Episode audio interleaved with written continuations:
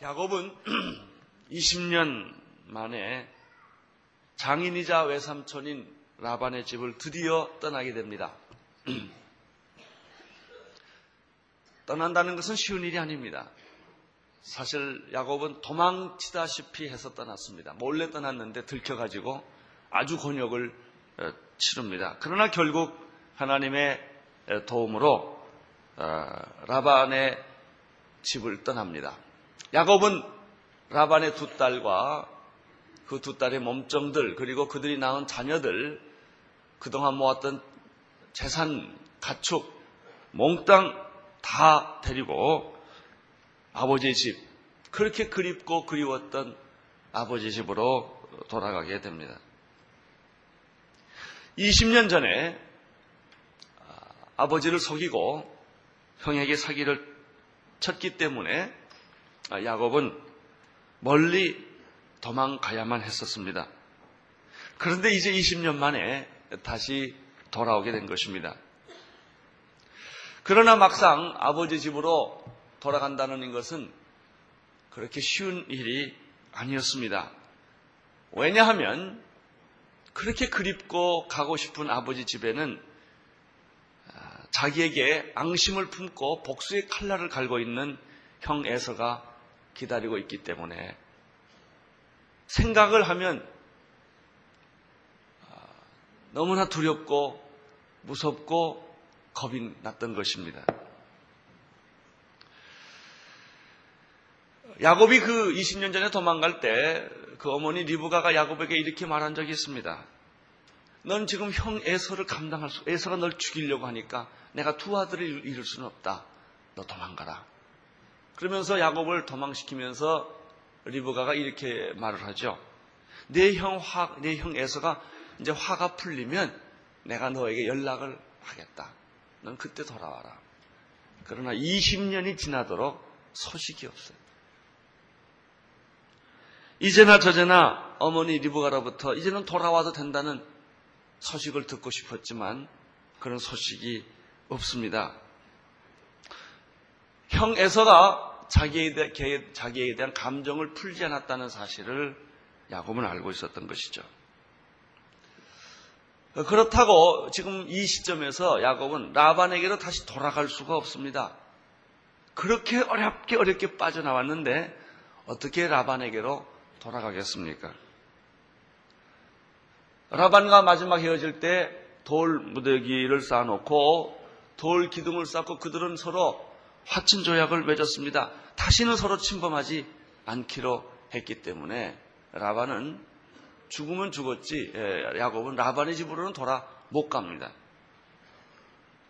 한 가지 더 문제가 있습니다. 그것은 하나님께서 계시의 꿈에 나타나셔서 야곱에게 내가 태어난 약속의 땅, 내 아버지 집으로는 돌아가야 된다고 말을 또 하나님이 하셨기 때문에 야곱은 아주 부담이 많습니다.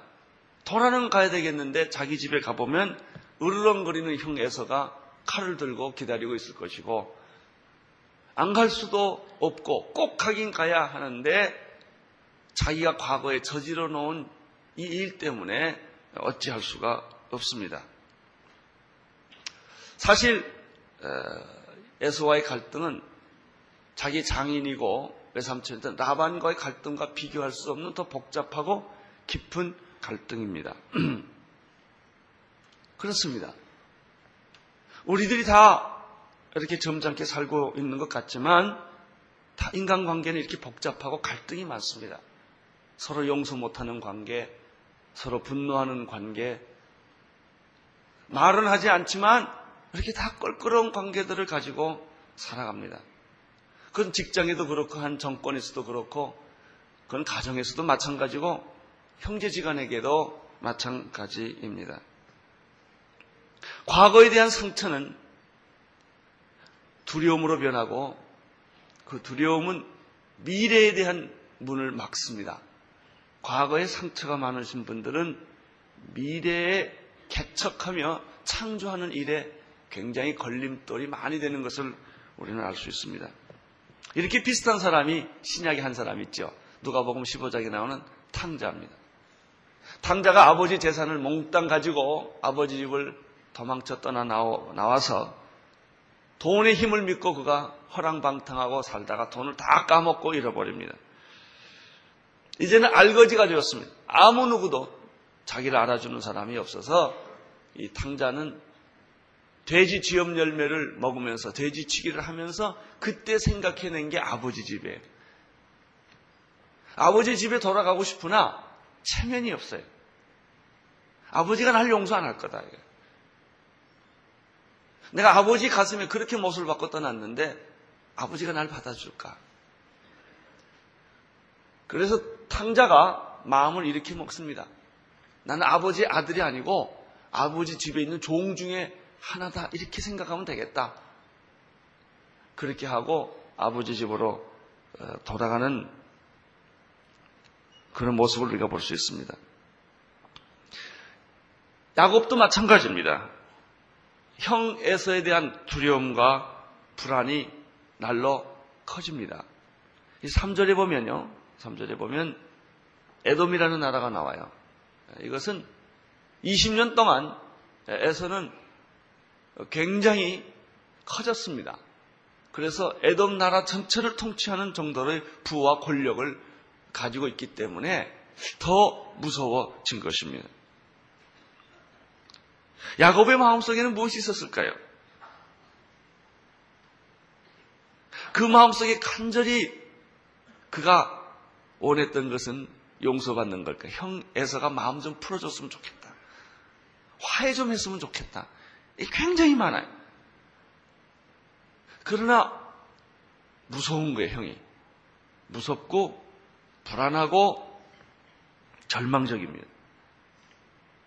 그래서 야곱은 하나님께 에서가 있는 아버지 집을 돌아가면서도 불안하고 무섭고 마음이 힘드니까 속으로 계속 기도를 합니다. 하나님, 나 좀 도와주세요. 우리 형이 좀 마음 좀 바꾸게 해주세요. 좀 화해를 하고 싶은데 내 방법을 어떻게 해볼 방법이 없습니다. 라고 야곱이 계속 기도를 하면서 아버지 집으로 지금 발걸음을 옮기고 있습니다. 그 얘기가 1절, 2절입니다. 1절, 2절. 1절, 2절 보십시오. 야곱이 그 길을 진행하더니 하나님의 사자들이 그를 만난지라 야곱이 그들을 볼 때 이르기를 이는 하나님의 군대라 하고 그 땅 이름을 마한 나임이라 하였더라. 큰 놀라운 일이 생겼어요. 두렵고 불안한 마음으로 지금 아버지 집을 가는데 아버지 집에 가까우면 가까울수록 불안 지수가 높아집니다.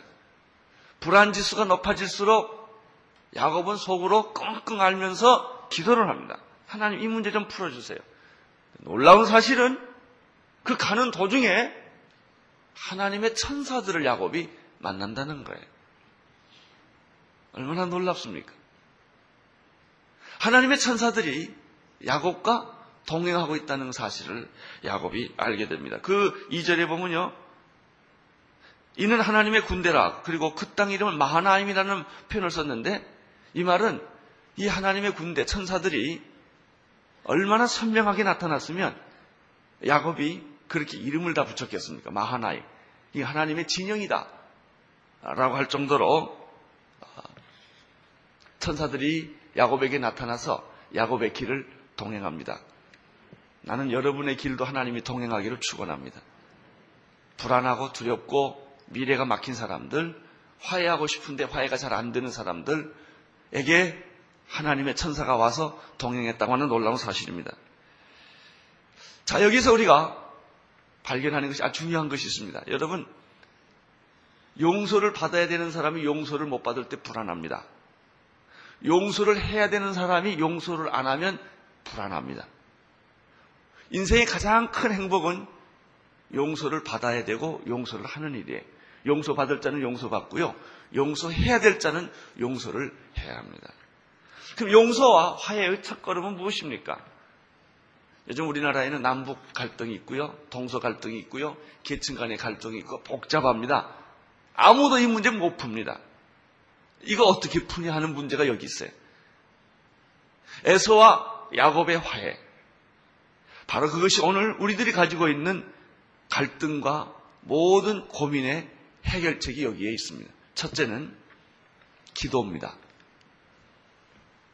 여러분, 기도는 제일 현실적인 방법이 아닌 것 같죠? 그러나 기도만큼 현실적인 방법이 없습니다. 기도는 우리가 겉으로 눈으로 보이는 게 아무것도 없는 것 같아요. 그 사람들이 흔히 하는 말이 뭐 기도나 하지. 그 자소적인 얘기입니다. 뭐 할 거 없으니까 기도나 하지. 그렇지 않습니다. 기도는 최선의 방법이요. 최고의 방법입니다. 생각하면 사람이 움직이고요. 기도하면 하나님이 움직입니다. 인간이 움직여서 되는 게 별거 없습니다. 하나님이 움직여야 모든 일들이 이루어집니다. 겉으로 움직이는 것은 별 볼 일 없습니다. 속에서 움직이는 것이 진짜입니다. 화해와 용서의 첫 걸음은 기도입니다. 통일은 어떻게 옵니까? 군사력으로 오지 않습니다. 정치력으로 오지 않습니다. 경제력으로 오지 않습니다. 기도로 통일은 오는 것입니다.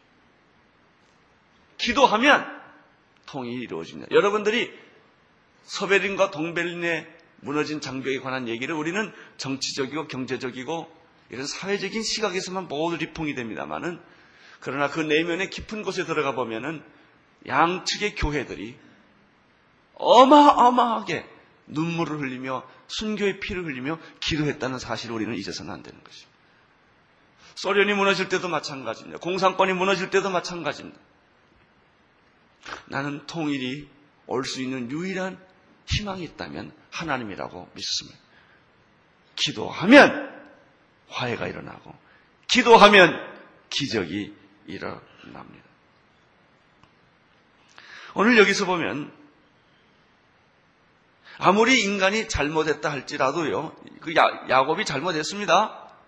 잘못했다 할지라도 기도하면 인간의 모든 실수와 허물을 뛰어넘는다는 비밀이 여기에 있습니다. 여러분 화해가 왜 어려운 줄 아세요? 누가 잘못했냐고 따지니까 화해가 어렵습니다. 누가 먼저 사과를 해야 하느냐 하기 때문에 이 용서와 화해는 불가능합니다.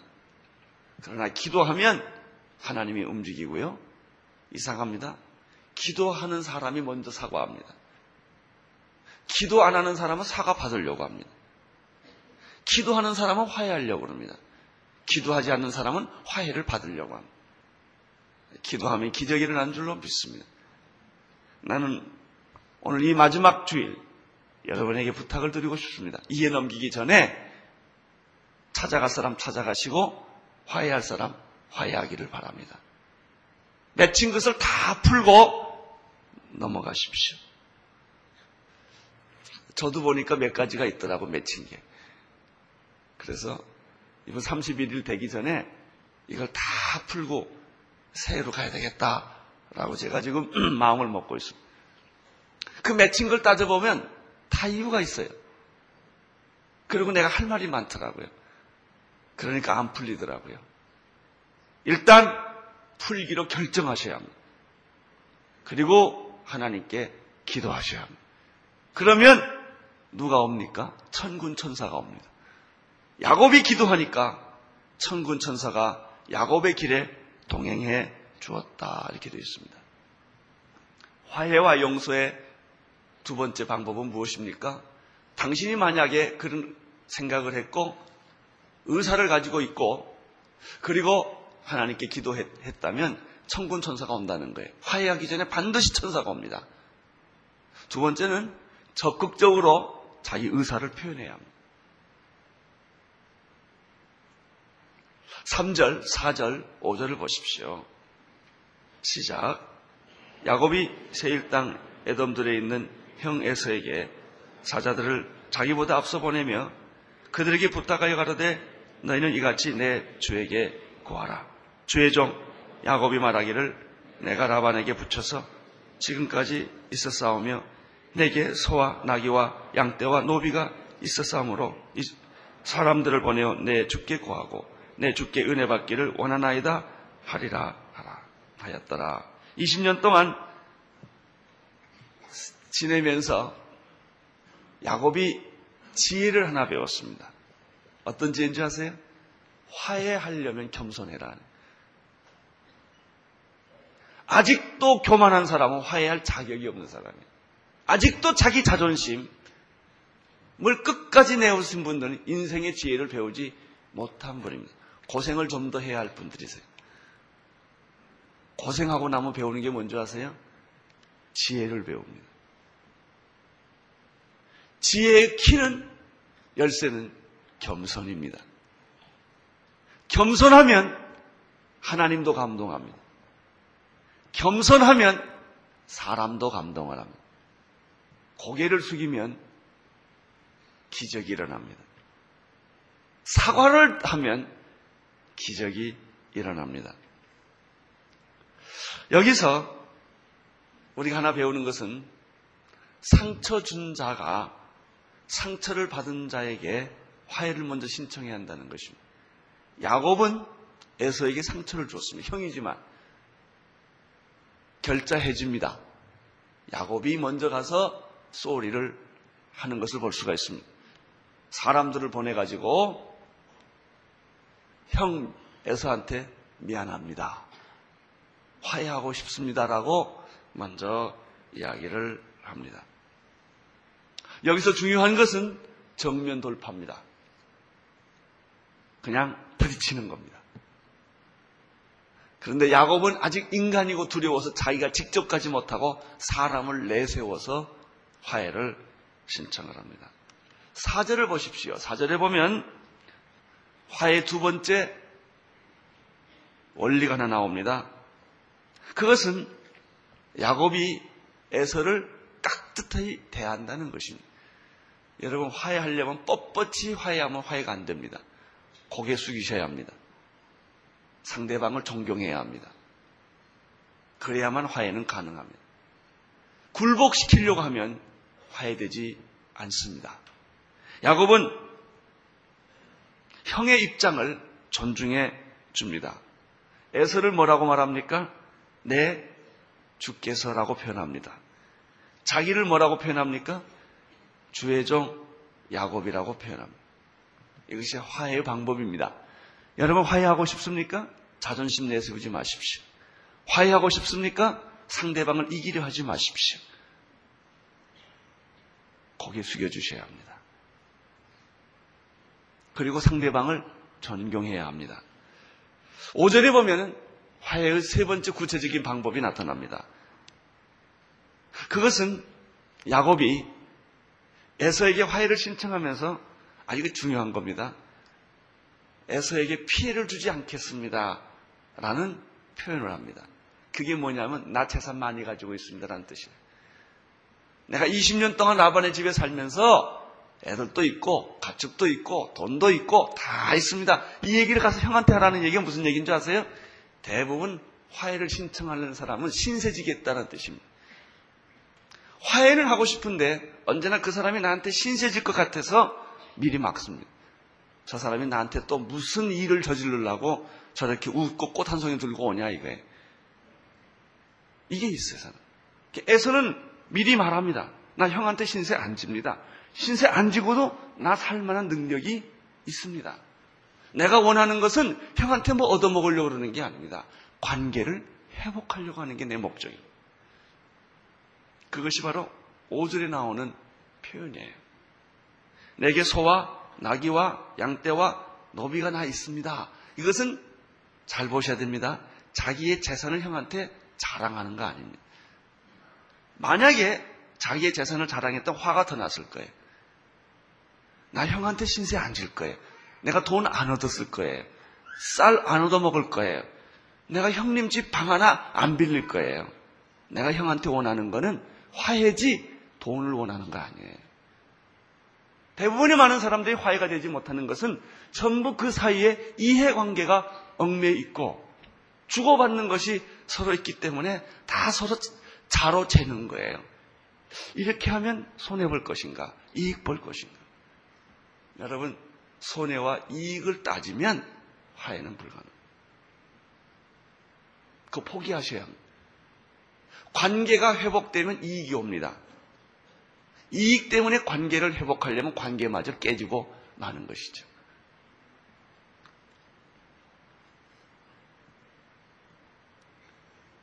이제 네 번째 보면은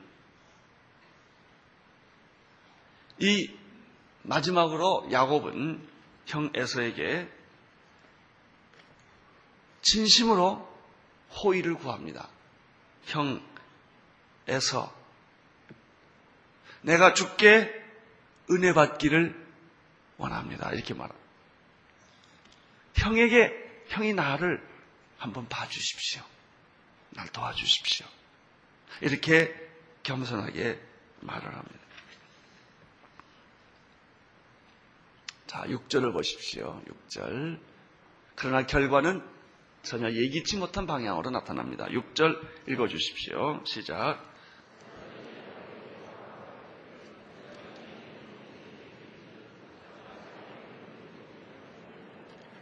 이러한 야곱의 마음과 달리 야곱에게 들린 소식은 절망적입니다. 에서가 군대 400명 데리고 나왔다는 거예요.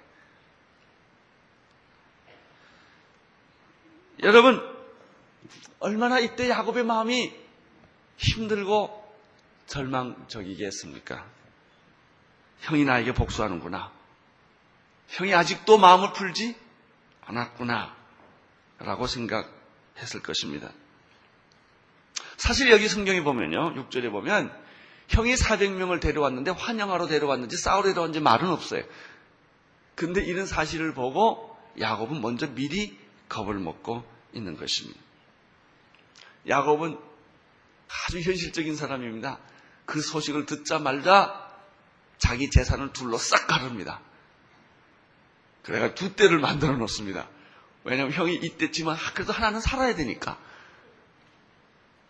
이 야곱이요 나중에 보면 얼마나 끝까지 교활한 사람인지 몰라. 화해할 때요 재산 먼저 다 줘요.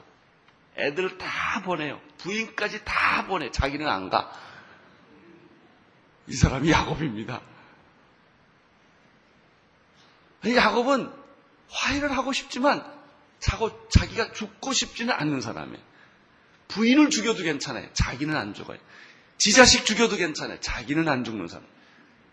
이, 이 사람은 대개 그 피난 나온 사람들이거나 어렵게 산 사람들은 이 자기 생명이 얼마나 중요한지 몰라요. 이 야곱이 그런 사람이에요.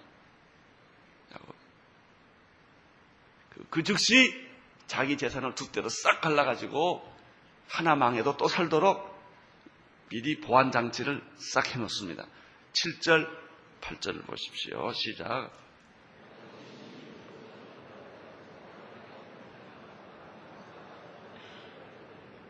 예서가 와서 한 대를 치면 남은 한 대가 피하리라.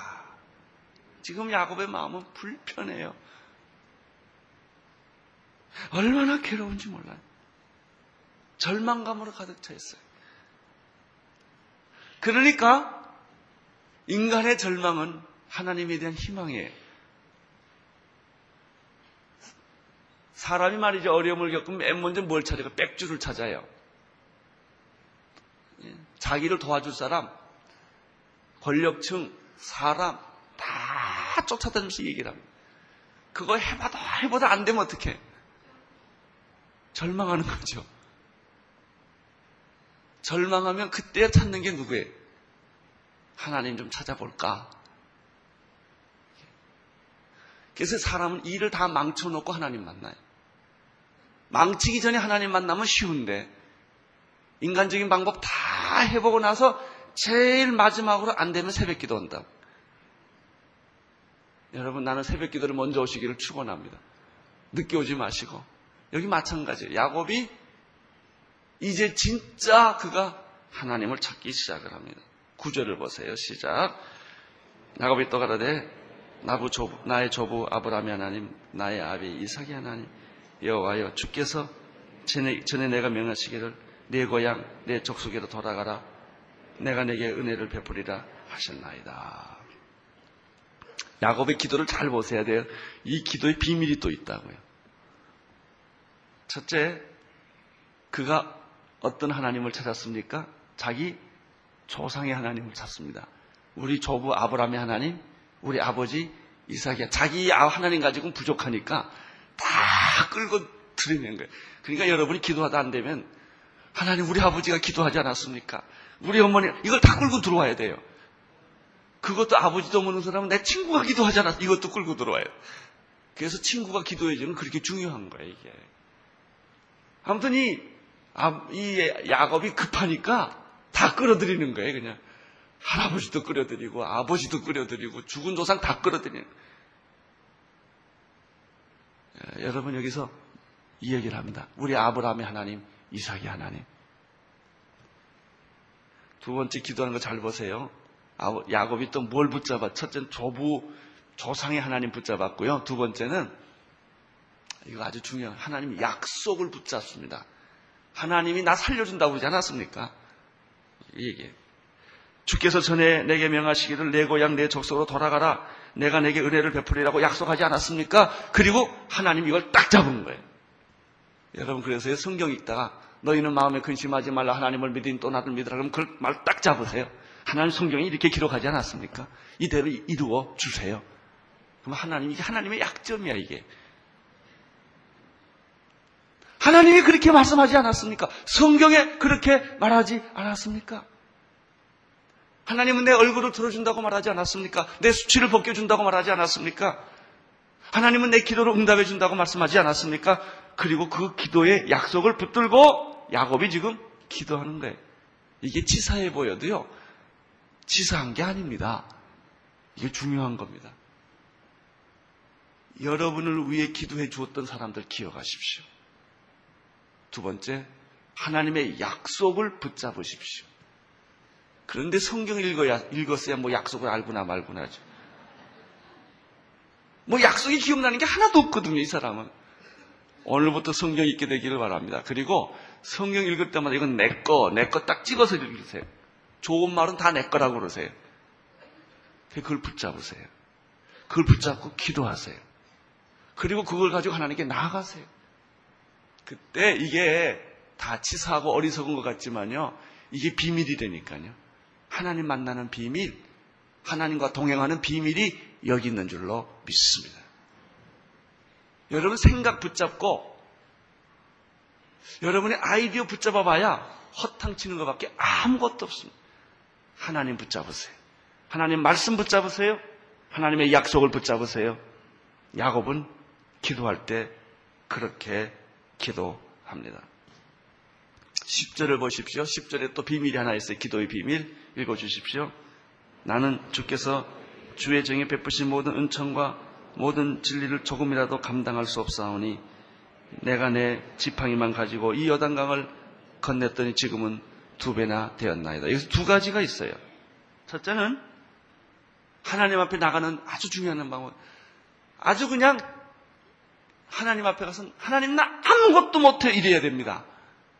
나 잘났다 그러면 너 잘해봐라 그래 하나님이. 하나님 나는 나는 아무것도 할 능력이 없습니다. 날 도와주세요. 이 기도의 키입니다. 아브라함의 하나님, 이삭의 하나님, 내 조부의 하나님이시여. 하나님은 나에게 약속의 하나님이 아니십니까? 그리고요, 하나님이 베풀어 주신 은혜는 나는 조금 더 감당할 수가 없는 이렇게 무지하고 무능하고 연약하고 아무것도 아닌 인간입니다. 이렇게 하나님께 나가라는 이게 야곱의 기도예요. 그 다음에 제일 마지막 부분에 네 번째가 있는데요. 내가 내 지팡이만 가지고 이 여단강을 건넜을 때 하나님은 두 배로 나를 축복해 주지 않았습니까? 기도할 때 꼭 하셔야 될 게요. 하나님이 주셨던 축복을 기억하는 겁니다. 하나님, 옛날에 내가 이렇게 기도했을 때 이 병 고쳐주지 않았습니까? 하나님, 내가 이 어렸을 때 하나님 내 기도 응답하지 않았습니까? 하나님이 베풀어 주셨던 과거의 은혜를 까맣게 잊어버리는 사람은요, 하나님이 새 은혜를 안 주세요. 지나온 내 생애를 통하여 하나님이 나를 도와주었던 그 사건을 회상하는 거예요. 이게 기도입니다. 우리는 아브라함의 기도, 저 야곱의 기도를 통해 네 가지를 배웠습니다. 첫째는 아, 조부의 하나님을 기억했다는 아브라함의 하나님, 이삭의 하나님. 약속을 기억했다는 것입니다. 세 번째는 자기의 무능함을 고백했다는 것입니다. 그리고 네 번째는 내게 주신 축복들을 잊지 않고 회상했다는 것입니다. 11절 읽어 주십시오. 시작.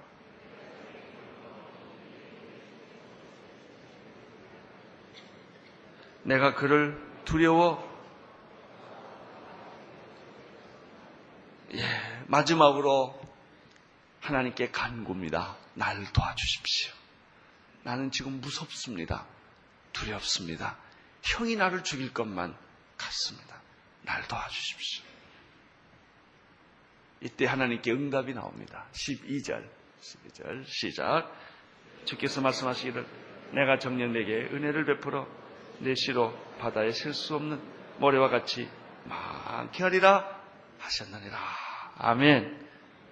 나는 여러분에게도 오늘 이런 응답이 있게 되기를 바랍니다. 내가 내 기도를 응답해 주리라. 내 자녀를 바다의 모래알처럼 많이 마련해 줄 것이다. 그렇습니다. 야곱은 이 응답을 받았습니다.